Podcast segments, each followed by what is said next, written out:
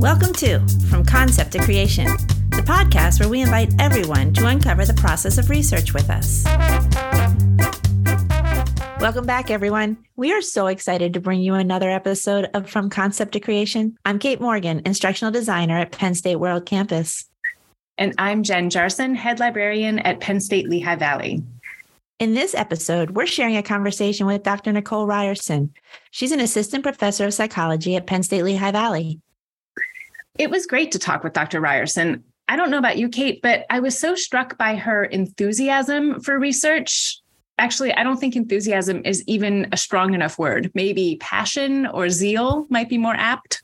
I know, right? She had me excited about research, and she has so much experience with undergraduate research in different roles. She started as an undergraduate in psychology at Penn State Schuylkill, and then she earned her master's and PhD in experimental psychology at the University of Alabama, where she began mentoring undergraduates herself. She even minored in statistical analysis, and now she's a faculty mentoring psychology students at Penn State Lehigh Valley she has come full circle. and the stories she shared really, I thought, showcased important threads and themes related to uncovering research, to making hidden components of the research process more transparent. Like, for example, she talked a lot about the impact and the importance of learning about the process over the content, even more than the content, in order to build a strong foundation. So, how to do the research, all the components and steps and stages. And I was also really struck by her drive and her persistence in the face of challenges and definitely in mentoring. She was adamant about that role that mentoring has played in all the stages of her own path and the insight and effort that she herself puts into her role as a mentor to others she's, I think, really illustrating in many ways what from concept to creation is all about in my mind and what we want to uncover in these conversations. Let's get to it. So, welcome, Dr. Ryerson. Thank you so much for having me. I'm so excited to be on the podcast. So, Dr. Ryerson, maybe you could um, get us started by just telling us a little bit about how you got involved in research in the first place. Absolutely. So, as Kate mentioned, I was an undergraduate student at Penn State Schuylkill. And there I had two mentors within the psychology department. And because it's such a small Commonwealth campus, they were able to involve students from the start of the research project to the end of it. And so I got involved with a couple of different research projects on that campus. And I was able to help with research design, data collection, running participants through the paradigms that were created, and then also writing up the results of the, the studies and disseminating that information out at research conferences. So I was actually able to attend and present at my first uh, national research conference as an undergraduate student. And so that was really kind of the catalyst for me solidifying my, my goal to get into a position where I was able to continue doing research um, as an academic and, and getting into graduate school, being able to talk about my experience as an undergrad. And that was really where all of it started for me. Wow. What, what was your first research project? Like, what was the first thing you got involved with? Uh, so the first research project that I got involved with was about uh, reciprocity and kinship, mm. um, and it was way outside my my wheelhouse um, in terms of what I was hoping to do in graduate school. But my faculty mentor had a, a huge project that he was doing and he needed some assistance from his undergraduate research assistants for it. Um, so i helped with the project and then we turned it into a poster presentation and presented it at the society for uh, personality and social psychology down in san antonio whenever i was an undergraduate student. Um, so i was able to to present that one. And then with my other research mentor i was actually also doing uh, research on discrimination. Um, and things about prejudice and diversity. So I, I really got to be exposed to a lot of different topics in research. But then ultimately I took a cognitive psychology class and thought this is this is what I want to do. Um, and so whenever I was looking for a research lab for graduate school, I focused on finding something that would allow me to do physiological assessment. Mm-hmm. And so that's ended that that's where I ended up was doing a physiological assessment as a graduate student. That sounds so interesting. Taking you back to what it was like as an undergraduate. Were you a first year student, second year student? Like, did you have to put yourself forward to get involved in these opportunities? How did the first steps take, so take I, place? I think that, you know, I look back and I, I thought it was unique at the time. And, and now looking back as a, a, faculty member, I know it was really, you know, odd that I knew right away that I wanted to do psychology. I wanted to get a PhD. I just wasn't sure what the subject matter was going to be. And so as a first year student, I, I was, you know, ready to go. That's psychology was my thing. And um, I see a lot of students who switch their majors more. I feel like that's more common. So I think I was the exception rather than the, the rule that I was so invested in psychology from the beginning. Um, but in terms of getting involved in research, I knew I wanted to stay at Penn State Schuylkill for all four years.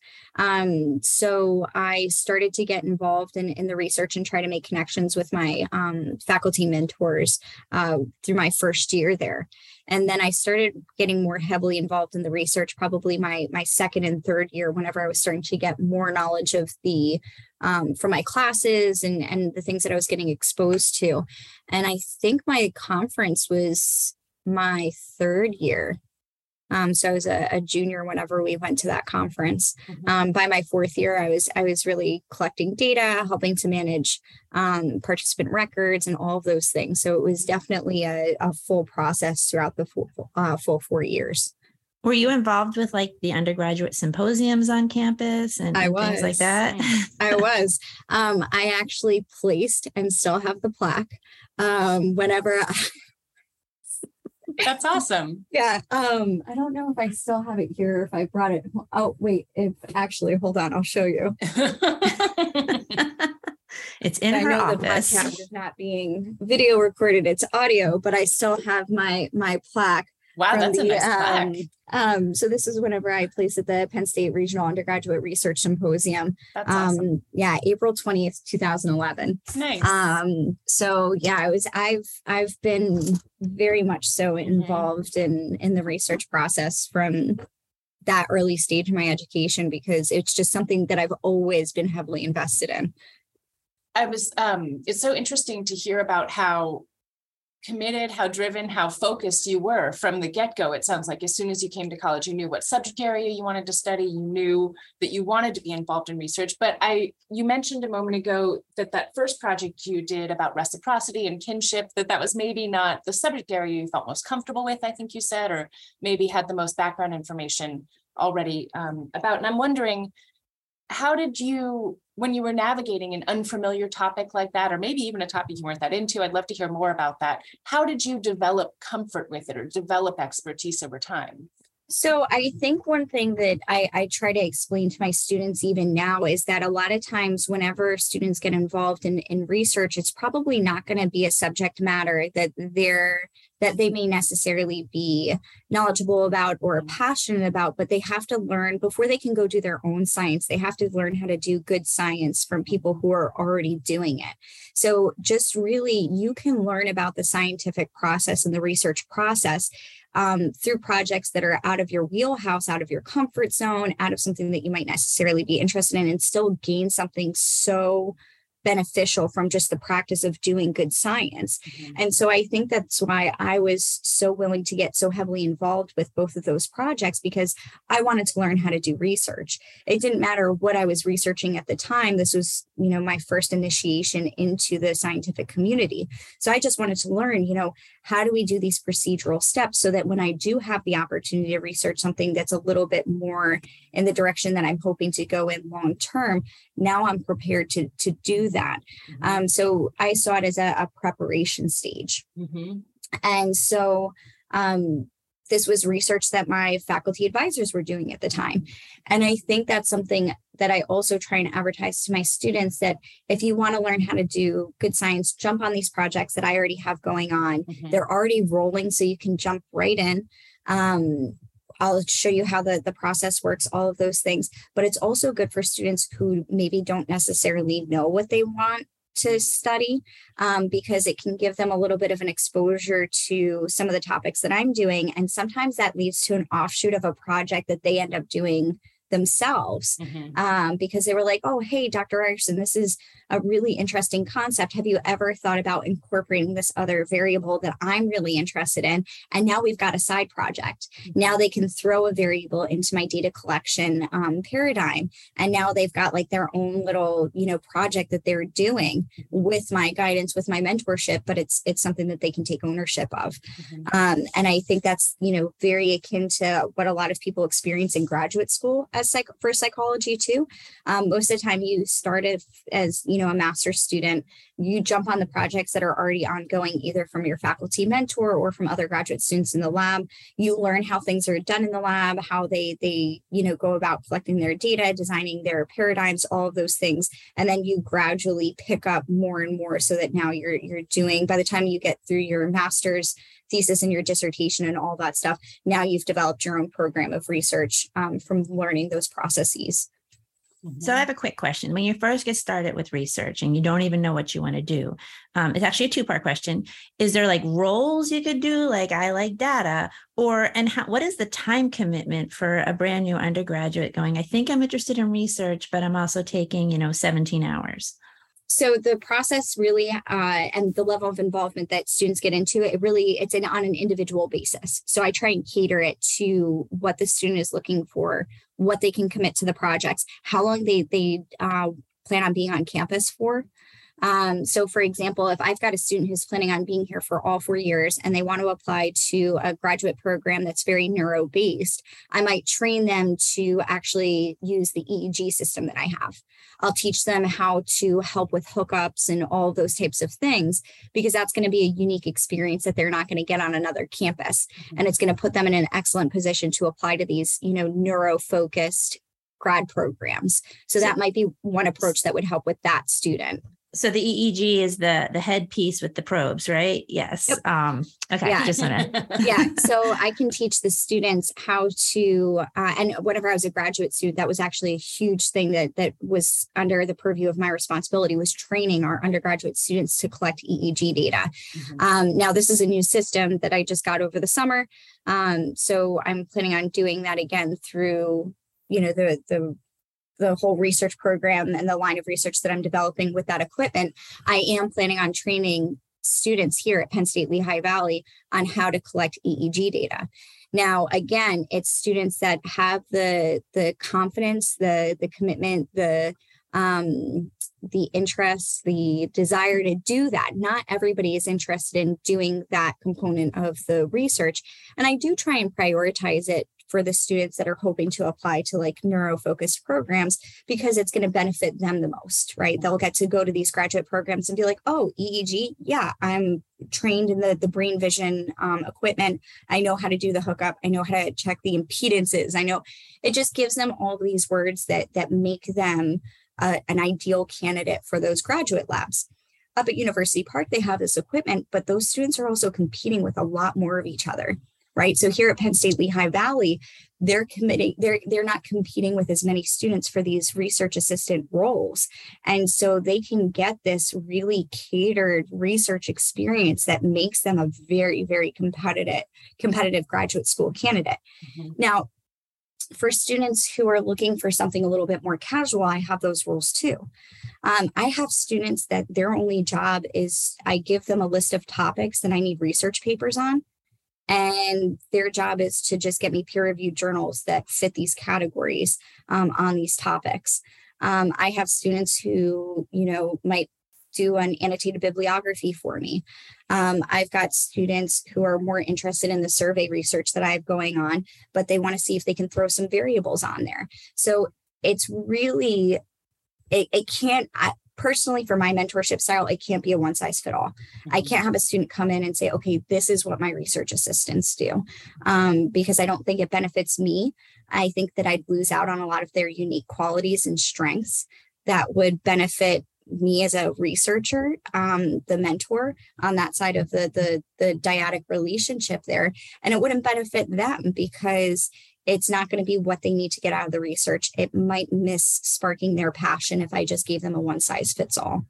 I really, I really love the idea of uh, recognizing and being interested in what the students are bringing to the table as well as because i mean as a student your defined role is a learner like you are learning from someone who knows and so to be in a position where you're saying hey i've done re- a lot of research but like what is your opinion and what are you interested in and again the whole idea of a small campus atmosphere i ha- what was that like for you to go from like schuylkill where you were like part of a very small community to the University of Alabama, where you like we're now in a major, you know, SEC university where there's thousands of students. Uh, so I think for for me it wasn't as jarring as you would expect because I was born and raised in a, in a pretty populated area. So I think that for me I went from you know a high school that I graduated with like something like 600 people, mm. and then I went to Penn State Schuylkill and it was kind of like I felt, I don't know, I still get like warm and fuzzy feelings whenever I think back to it. Like I felt like very, very kind of insulated and protected and, and invested in. Like mm-hmm. I, I felt invested in whenever I was a Penn State Schuylkill student. I felt like all of my professors knew my name, they knew my goals. They helped to facilitate my goals. They helped to kind of, you know, lead me along this path. And then whenever I got to graduate school, I felt very confident mm-hmm. you know i felt like okay i have all of the tools to to make me successful in this position because i was invested in by my undergraduate research mentors and professors. And then once i got to graduate school it's it's much more um you're much more niche right you're not in these you're not in these big lecture halls of 400 intro students instead you're in these seminars with like 12 other graduate students that are in your concentration so it wasn't as jarring as mm-hmm. I would have expected it to be. Mm-hmm. Um, for me personally, I loved being at a small university for my undergraduate for all four years um, and then going to a bigger university where you know the graduate experience i had an excellent pool of data to collect from like the sample sizes were beautiful. Mm-hmm. um, there was a lot of there was a, a, huge array of faculty members within psychology that were able to give their expertise and their training. So i was able to get um, you know the, the additional degree in statistical analyses. I was able to do statistical consulting. So for me it was just it was perfect the the the relationship between my small undergraduate and my large graduate program.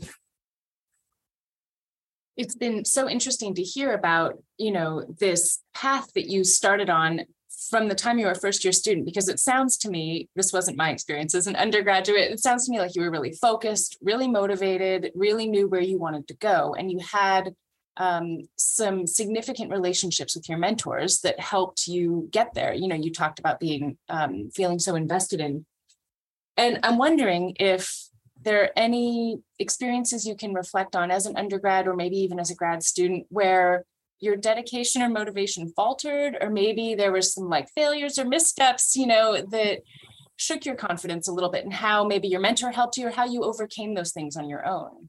I, I'm so happy you asked this question because I was trying to figure out how we could segue into this so it didn't appear like I had everything just all figured out.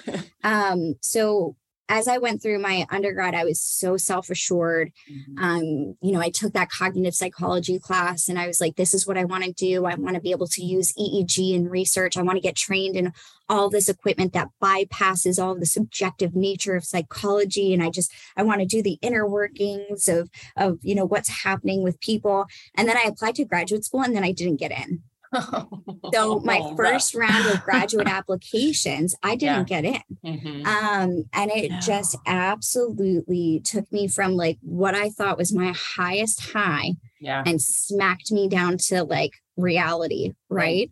And I needed it. I looking back, I, I needed it, right? Like mm-hmm. I think I needed to feel challenged. I needed mm-hmm. to feel um that my dedication and my motivation would how how would it withstand in the mm-hmm. face of like such a devast what I felt at the time was such a devastating adversity. Mm-hmm. Um, so I graduate from Penn State Schuylkill.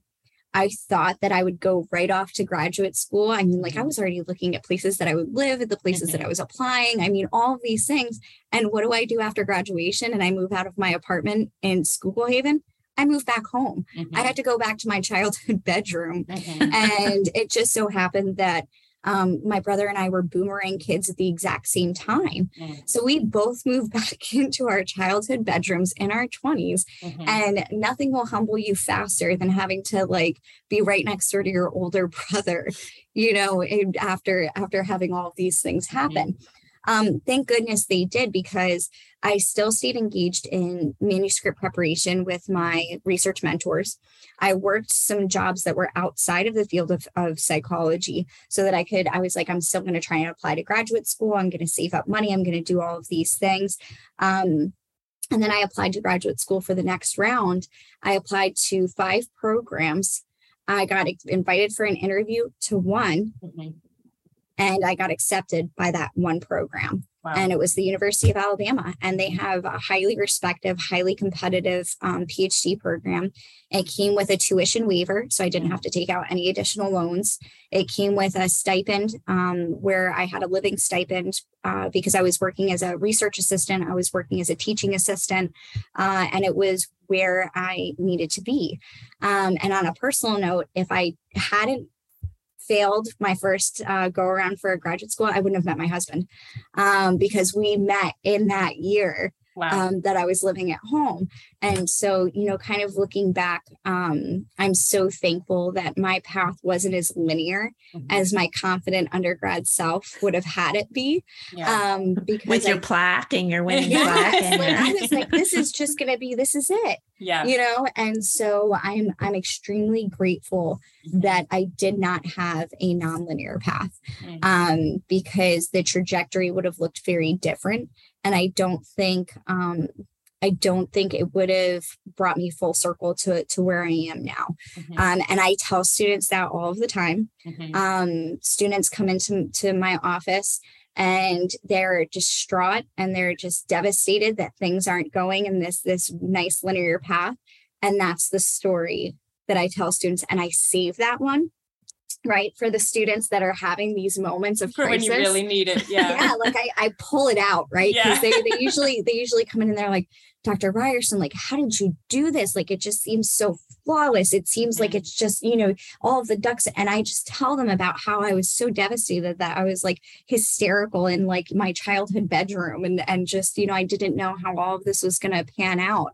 Mm-hmm. and it's something that i've seen as a theme as I've gone through my academic career up into this point is I've talked to so many people that that's their story mm-hmm. that there's these major disruptions or there's these major pitfalls or or whatever and now looking back on it it's like oh wasn't that character building um, but at the time it feels like life ending yeah. and so I think it's important for students to recognize that um, that is more common than otherwise you know that that these things are are par for the course. And staying focused like the resiliency and persistence that come from such a humbling experience you know um, what do you mean i didn't make it into grad school? I'm a superstar.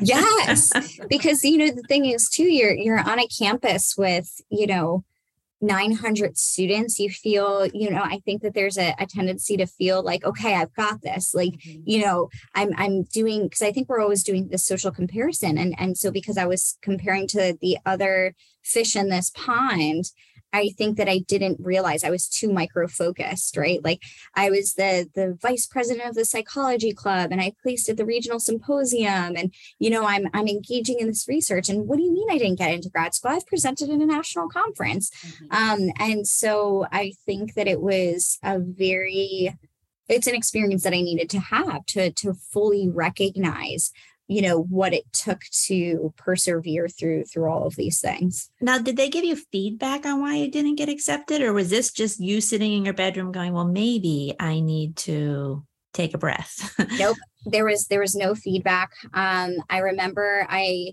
i just kind of i think i took um my approach to the applications that I put in, like looking back, I can imagine the advice I would have given to myself as an undergraduate student. Like you're applying to too much to one geographic area. You're limiting yourself because you don't want to move away from from these areas. Um, you're applying to programs that um, that are like top, top, top, top, top tier programs that you're probably competing with people that have worked on NIH grant funded projects. um, that their mentors are are familiar with the mentors at those labs. They've already been in contact. You know, there, there was a lot of advice that I could imagine that I probably would have given myself, mm-hmm. you know, as a student. Um, apply to more programs. Why are you only picking three out of the hundreds that are available to you? Um, so looking back, I, I can see why I didn't you know get into those those programs. Um, but they didn't give me any feedback. I was just one of the ones that was rejected. I got the stock letter of like thank you for your interest but we're we're not going to be pursuing your application further. Um, got it through email at varying points and it's just each one was just like you know. Knife in the heart. Yeah. Yes. Um, but again i mean i and now i tell students you don't need to have this critically acclaimed you know packet of materials that you send off you don't need you know eight offers out of the 10 programs that you apply to. You need one interview. You need one acceptance. That's all you need to, to get into to graduate school.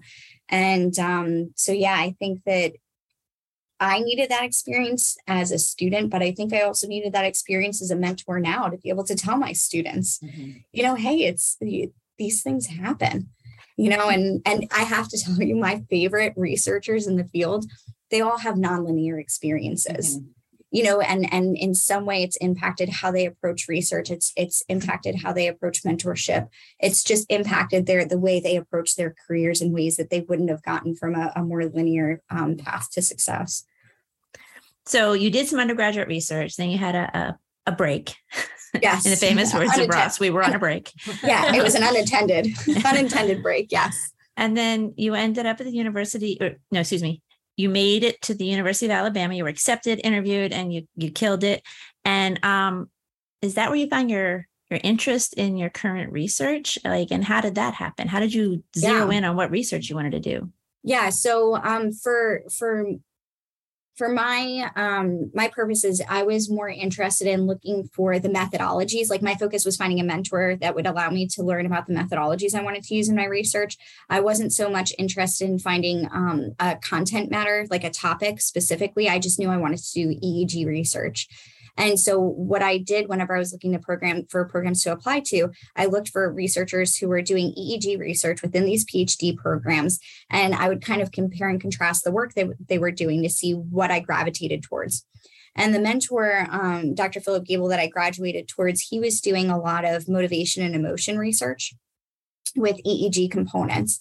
And so that's the lab I ended up in. And at first, my research was focused on things like um, impulsivity and, and motivation and personality traits and all of these things. And just kind of naturally these um, these topics of impulse control and motivation i was like oh it'd be kind of interesting to draw in substance use you know because substance use is heavily dependent on impulse control motivation emotional components and i gravitated towards alcohol use and um, I was not lacking for subjects at the University of Alabama and the undergraduate population. They are known as a big party school. Um, and so it kind of naturally transitioned into aspects of, of alcohol use. What's the, the neurophysiological correlates of students um, being exposed to alcohol cues in their environment? And so my line of research kind of developed um, from there. And I had some side projects that I engaged in um, as an uh, a graduate student as well. There was, um, you know, a project that I was a statistical consultant on, where it was a clinical sample of of people with uh, ADHD. Um, there was a side project that I did that had to do with the re- reproducibility of psychological science, um, but mostly it was neurophysiological and um, physiological correlates of, of alcohol variables. I'm just curious to hear your thoughts on how you advocated for yourself as a mentee, how you were mentored, like what that relationship looked like and how you made it work for you. If you, I don't know, I guess I'm just thinking, how proactive did you had to have to be to speak up for yourself in those relationships? So I have to say that um, as an undergraduate, um, I don't think I, I, really don't remember feeling the need to advocate for myself. Mm-hmm. Um, I think that that the relationship that I had with um, Dr. Charlie Law and Dr. Corey Shear, it was very much um they, they kind of had this mentality of come walk with me mm-hmm. right come walk with me as, as we go through this and and i'll answer your questions i'll i'll help you know guide you through the process whereas once you get to graduate school you know it's more of like you're an investment for for them right? Mm-hmm. you're contributing to this body of work now. Show me what you got. Mm-hmm. You know take up the mantle train these undergraduate research assistants. Um, come with me whenever you run into a problem don't come to me with the problem. Come to me with the problem and, and solutions that you've mm-hmm. come up with. It's a very very different relationship. Now that that's my experience mm-hmm. i had students um, that were my peers as a grad as a graduate student that their mentor was very different than mine you know it you need to find a mentor who's going to work for for you and and a situation that that you're going to um, vibe with. And mm-hmm. there were mm-hmm. plenty of instances of, of students getting in and being like, you know what, this does not work for me. You know, let me switch mentors, let me, you know, move some things around. And, and so that does happen. For me, I stayed with my mentor through the entire um, five years that, that I was at the University of Alabama, but it was just a very different um, environment. And you do have to you know advocate for yourself. Like mm-hmm. hey i've got this research project that you know i really want to do. I'd like to take first authorship of this paper. Let me you know let me kind of really um go full force into this this project i want this to be my pet project mm-hmm. you know and and let me turn this into my masters and let me turn this into my dissertation and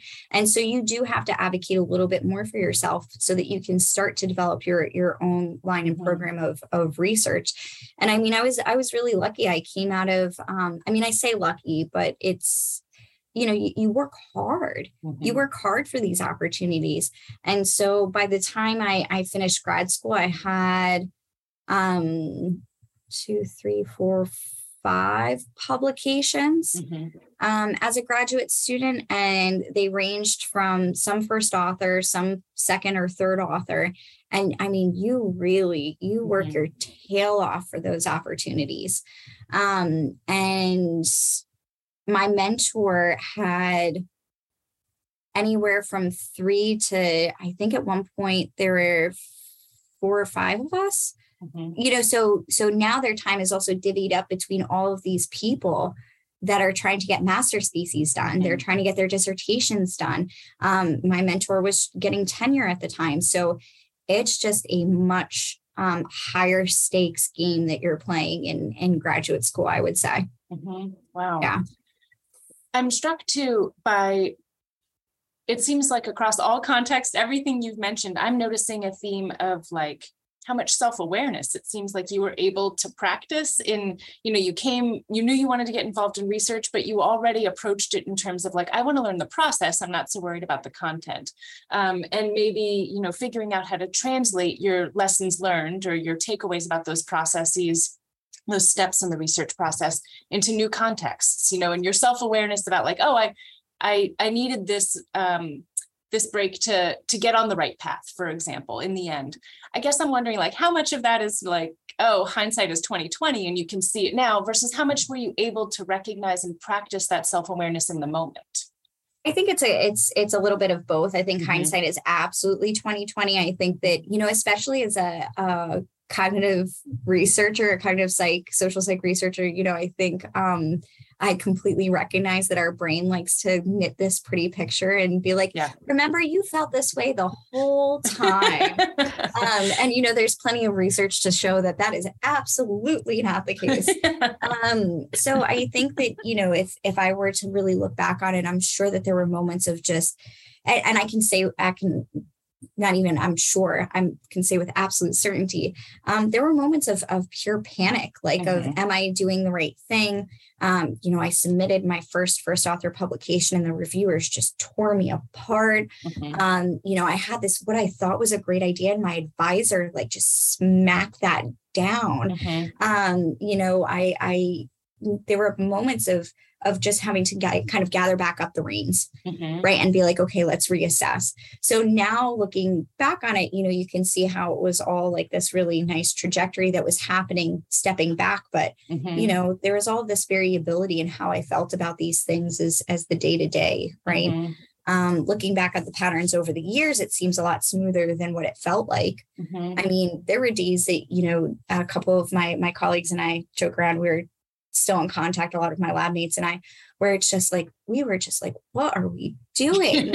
um, you know what what level of of torture did we want to sign ourselves up for like mm-hmm. this is just brutal um because you know there were times that you're in three hour meetings with your mentor where he turns his screen to you and starts editing you know something that you mm-hmm. send him and he's just like let me show you all the areas of just mm-hmm. you know um, markup that i'm going to make on this document that you mm-hmm. submitted and and so it it was i mean it, it, like I said, it's a combination of hindsight is 2020, but mm-hmm. also, mm-hmm. you know, the reality of the situation was there was a lot of moments along the way where you're just like, okay, let me let me take a deep breath and mm-hmm. and go back at this. Mm-hmm. Um, and at, I, I am really thankful though, because while I was doing all this stuff as the mentee, I was starting my mentorships. Mm-hmm. Um, because you're talking about a graduate program where you've got four graduate students in the lab, and then you've got a team of undergraduate researchers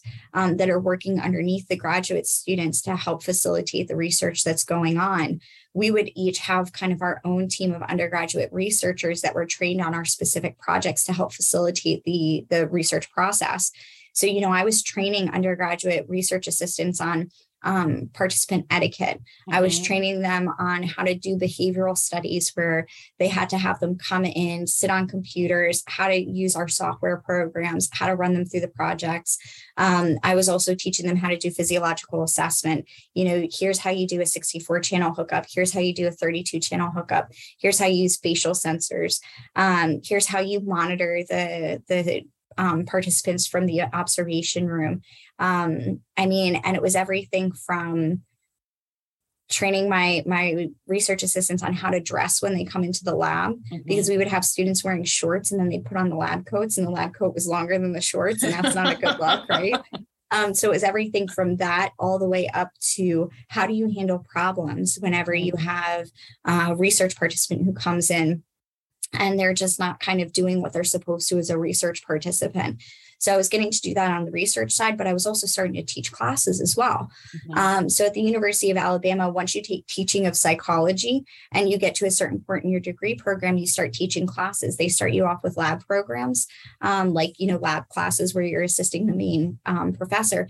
But by the time I did my dissertation, I was already teaching Psych 100. I was already teaching experimental psychology, and so I was getting to mentor students within the classroom, but I was also doing the mentorship um, of of research students and that just gave me so much confidence of you know whenever i started to apply for faculty positions towards the end of my time at the university of alabama i knew that i wanted to go i didn't want to just go for a teaching position mm-hmm. and i didn't want to just go for a research position where i'd be teaching one to two classes a semester i wanted to find something that was a delicate balance between those two things because i couldn't give up either.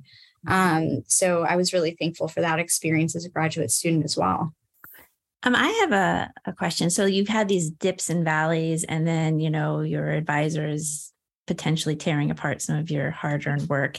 And at the same time, you're mentoring. Like, who did who helped you move forward? I mean, you didn't sit alone in your bedroom when you didn't accept get accepted to say like how did you not give up? How did did someone like did your mentors reach back out to you? And then you get to the university of alabama and do you feel like an imposter? I'm training undergraduates but i'm feeling like i am messing up everything i do. Like yeah. how did those things um so it's it's so funny because like i'm getting emotional thinking about it. It's like my mom you know? I mean like i still need my mom mm. and now um but like my mom I 100% it was my mom. Um, my research mentors as an undergraduate student, they they kept reaching out to me, um, and we kept up that relationship. If I called them, they always answered.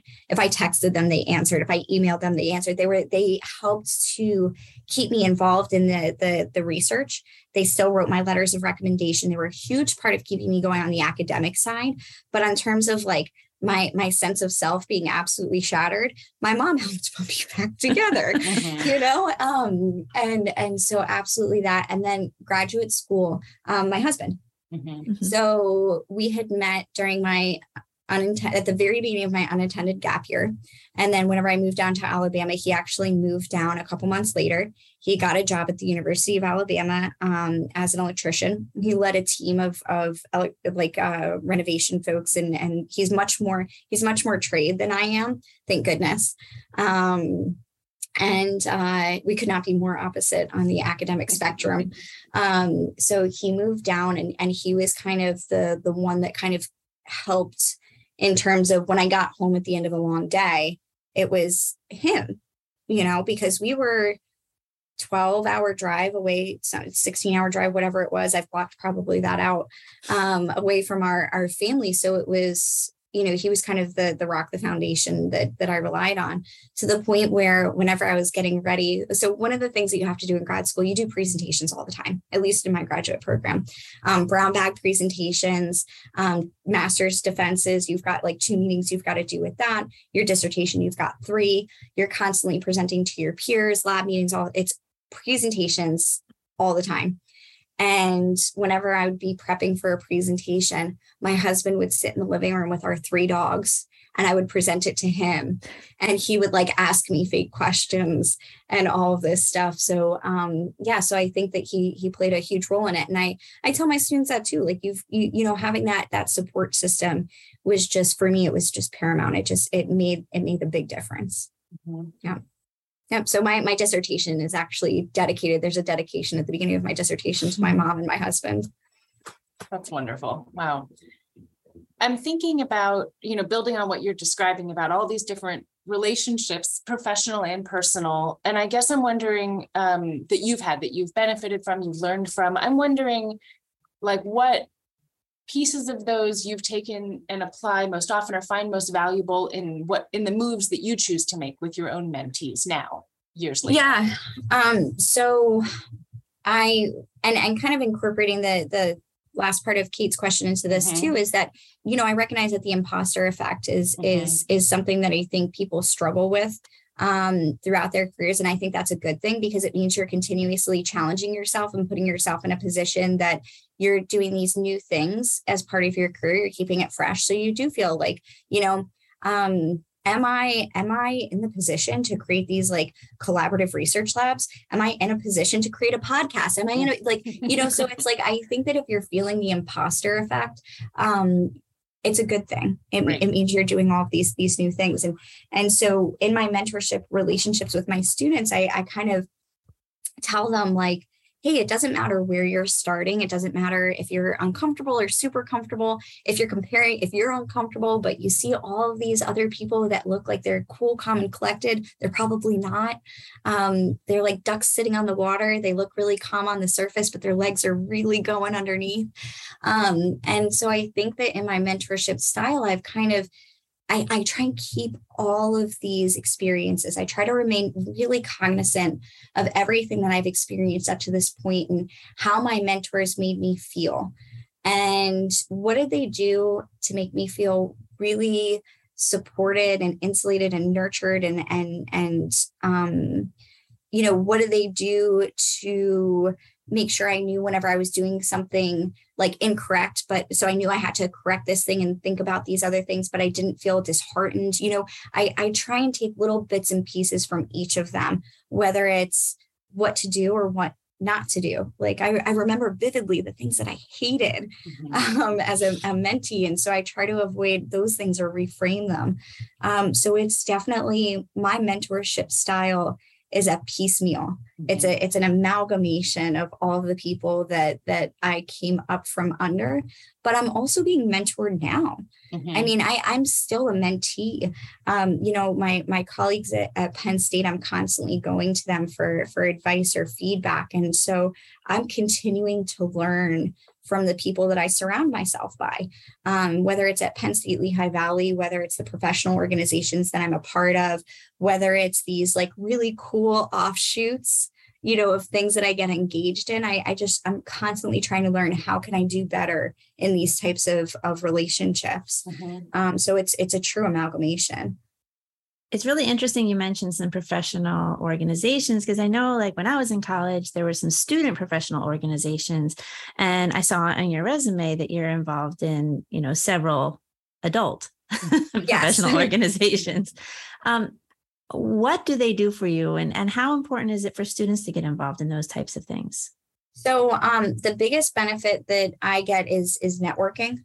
Um, and I think that's the biggest benefit that students can get as well as networking. Um, because if you run into a situation where um, you need advice that's outside of your area of expertise or you're looking for somebody to collaborate on a project like hey i've got this project but i'm missing this piece you can reach out to those networks of individuals and say hey this is a project i'm, I'm working on. Um, i need somebody who's well versed in virtual reality environments. Is anybody interested in in hopping onto this this project um, so networking is a big one but also i think being a part of these professional organizations kind of keeps your finger on the pulse of what's happening within the scientific community um, you know, it's like anything else. We we go through um, waxes and wanes of of topics in terms of what should we all be focusing on, what should we all be uh, trying to incorporate into our research. Uh, and I think that if you are involved in these these networks of folks, you have a better idea of what's happening within your scientific community. Um, so, for example, uh, reproducibility of psychological science is something that's been happening for the last uh, number of years. Um, so I was able to get involved in a, a project um, that actually ended up getting published in Science because it was this huge collaborative effort, and that was that was huge. Um, there's also a push towards now the the new thing that's coming up is pre-registering of studies.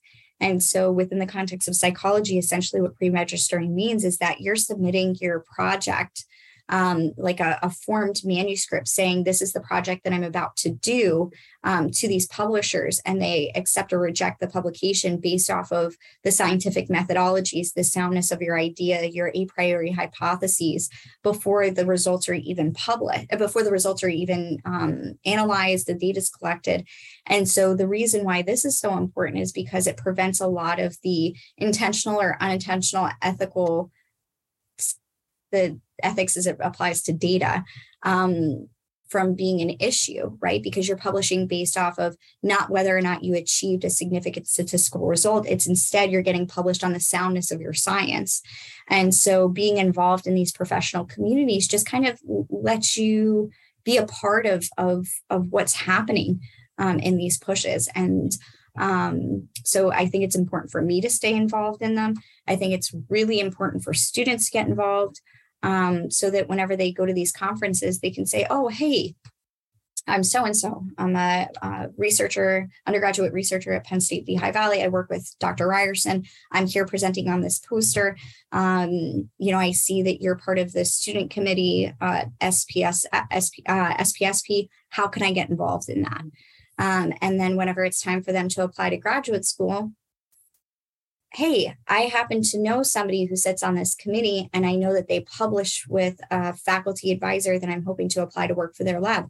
Would you mind, you know, reaching out on my my behalf and and maybe writing a letter of recommendation or or something? And so the benefits are are immeasurable if they're able to get involved in these things. Just building on that, it makes me think, you know, um, are there within these organizations that you're a part of or maybe other networks that you're a part of are there is there resource sharing among mentors in order to help each other mentor students better? You know maybe you have a student who you're not having the best mentoring relationship with you're not the right fit for them or maybe you're just want to help advance that student to another level how do you as a mentor help develop your mentoring skill set i guess 100% i mean i mean we it's kind of like a big think tank. It's it's no longer this kind of like we're all silos competing with each other. I think mm-hmm. that there's a much more especially in psychology. I can't you know i'm not sure about the other sciences but with psychology you know, I think that there's a much more casual collaboration going on. Mm-hmm. Um, I'm part of Facebook groups mm-hmm. um, where it's like uh, teaching of psychology. So, you know, how do you get your students engaged in active um, learning? I'm teaching a unit on development. Does anybody have anything that they can share so that I can make it more tangible for my students? And you get like hundreds of responses of people mm-hmm. like, "I'll send you my materials." Like, let me sh- let me share with you my recorded lecture. All of these things. Same thing on the the research mentorship side. Um, through my collaboration with another faculty member at Penn State Schuylkill, um, she had a student who's really interested in neuro topics in psychology. She also has experience with neurotopics. However, my colleague is more on the animal neuro side, so animal models. So she said, "Hey, can I can I give this student your email address? Can he reach out to you?" Him and I have had Zoom meetings. Mm-hmm. Um, so now I'm an extra mentor for him to help guide him through the the process um, in these topics that she didn't necessarily feel well versed in. I do the same thing. Mm-hmm. I have a student come up to me and say, Hey, I'm really interested in sleep studies. I have no experience with sleep studies, but one of my colleagues that I went to graduate school with is a clinical sleep researcher. Let me give you their email address. Um, so I think that you know you just you're constantly doing that kind of thing for your student. You're constantly saying like, "Hey, I can mentor you on on certain aspects of your process. I want to be involved in your process. I want to be a part of your journey.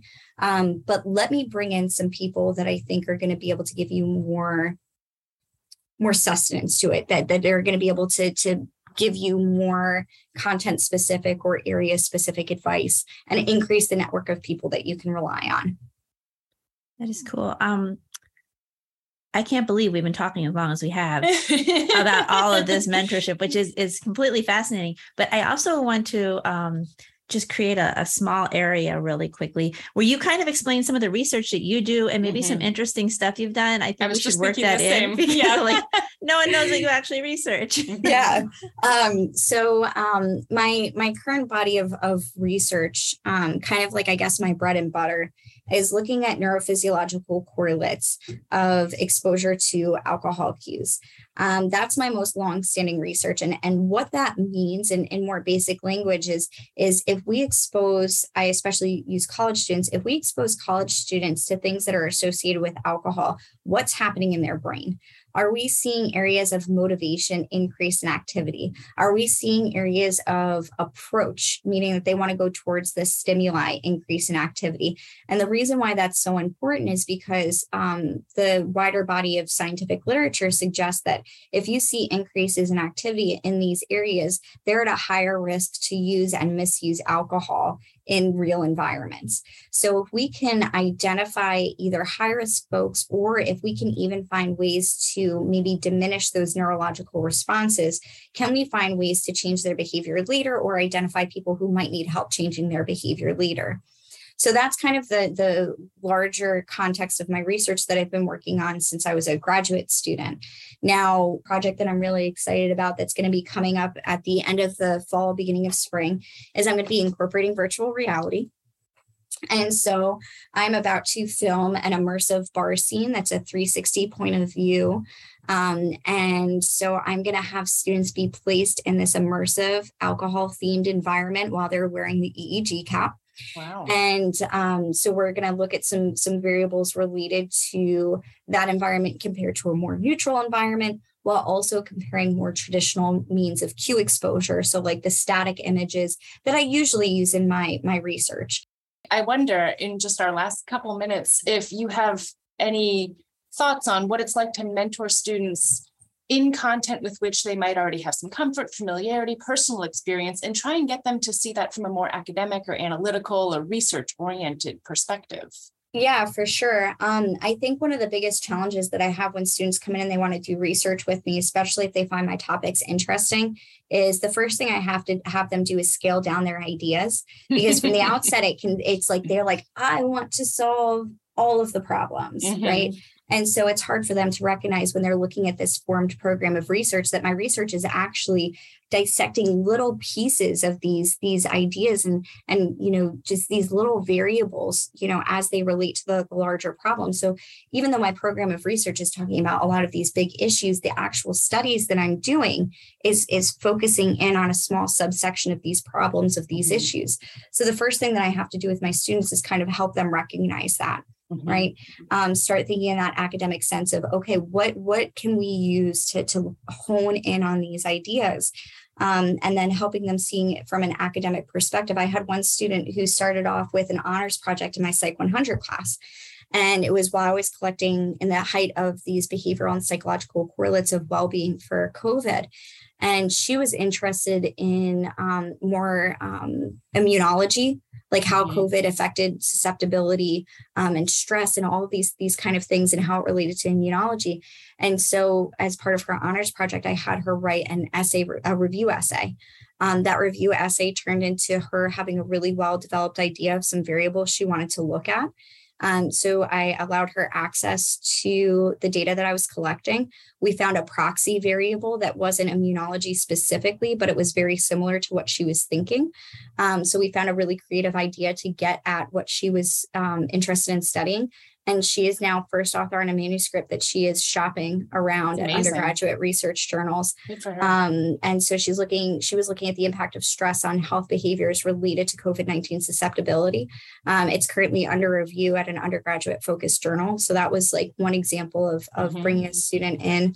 And again i think that goes back to what you were asking about before like how do you get them to approach this topic from an element of science mm-hmm. not bringing subjective anecdotal you know whatever and I guess my answer to that is, you know, a lot of really good scientists, they might bring some area of subjectivity to like i think this is interesting so i'm going to study it but also how to remain impartial as a researcher so that you're letting the data speak for itself. So teaching students how to do that is is also a really, really rewarding but challenging part of the the mentorship process as well especially given my subject matter. Yeah I really do also love, you know, as as we have evolved, we, we've gone from being completely shut down in COVID to like virtual reality. You can create environments and run additional testing. And, and I know that there has to be a caveat that this is like a virtual environment, but what an amazing opportunity to like be able to put people in a situation that that you couldn't really monitor before. You know, you can't really just go down to the pub and be like, all right, everybody put your caps on. Yeah. And, I mean, I could. I'd love to. I need a lot of grant funding. Um, you know, the ecological validity would be out of this world. Um, you know, these are the things I dream of post tenure, right? Um, that's whenever I'll really start putting the crazy ideas out there. Like, hear me out. I need 20 EEG caps. I need you to cover a bar tab that's going to be really substantial. And I'm going to need like two days off after that. Like, you know, um, I'm pretty um, sure there's a funding agency out there for that. Yeah. Oh, 100% there is. Uh, no, but the, the, the growing technology is, is creates um, new opportunities and new challenges as us as researchers. So before we go, um, is there anything you would say to students who are interested in getting started with research or who want to take their research to the next level? And then one more, um, what do you wish someone had said to you?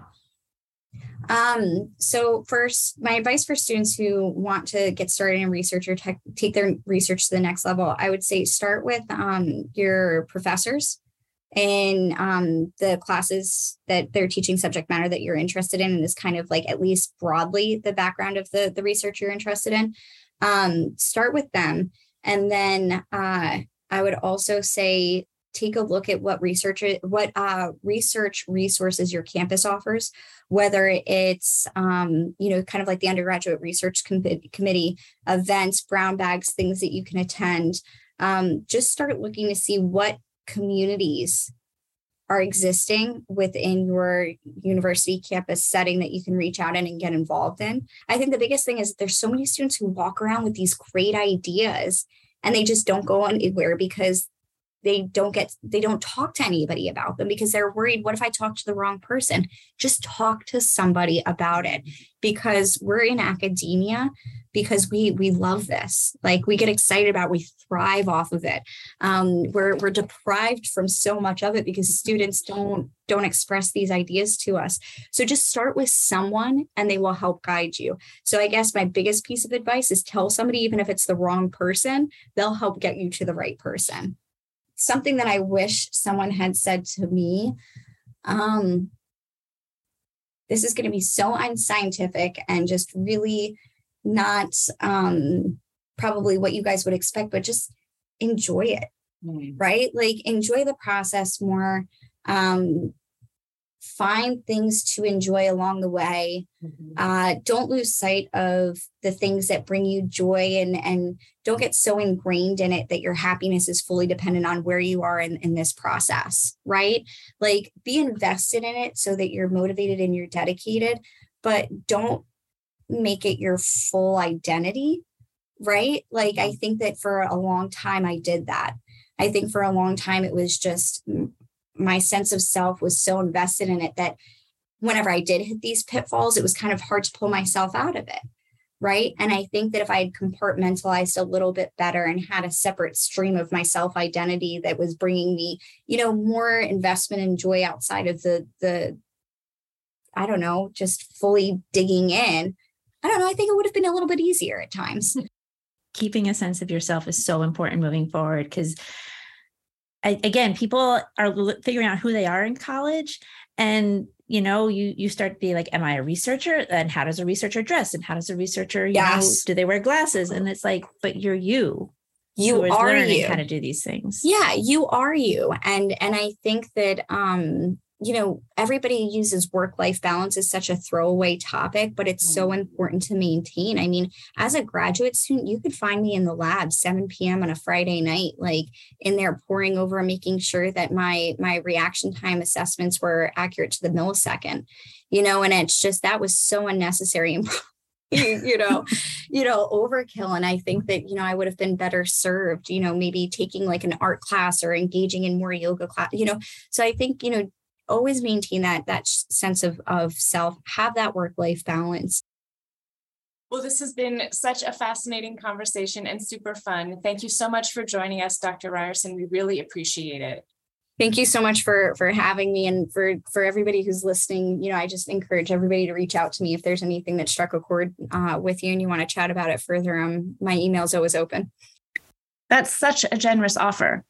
And hey, listeners, if you have any of your own stories that you'd like to share about mentoring or your experience learning about process, or maybe your persistence in the face of research challenges, we would love to hear from you. Contact us at fc2c at psu.edu. That's FC, the number two, C at psu.edu. And if you have any questions, themes, or guests that you'd like to suggest for a future episode, let us know. And don't forget to check out the show notes for this episode to see Dr. Ryerson's contact info, as well as some resources that came up in our conversation. Stay tuned for our next episode of From Concept to Creation. Bring your curious mind. Thank you so much for listening to From Concept to Creation. This podcast would not be possible without the support of Penn State University and its amazing population of curious minds. Uncovering the process and inner workings of research can sometimes be messy, but it's also rewarding and so interesting. As always, we want you, our listeners, to be part of this community. So please send us your comments and your ideas. Be sure to subscribe to our podcast on your favorite listening platform and tune in for the next episode.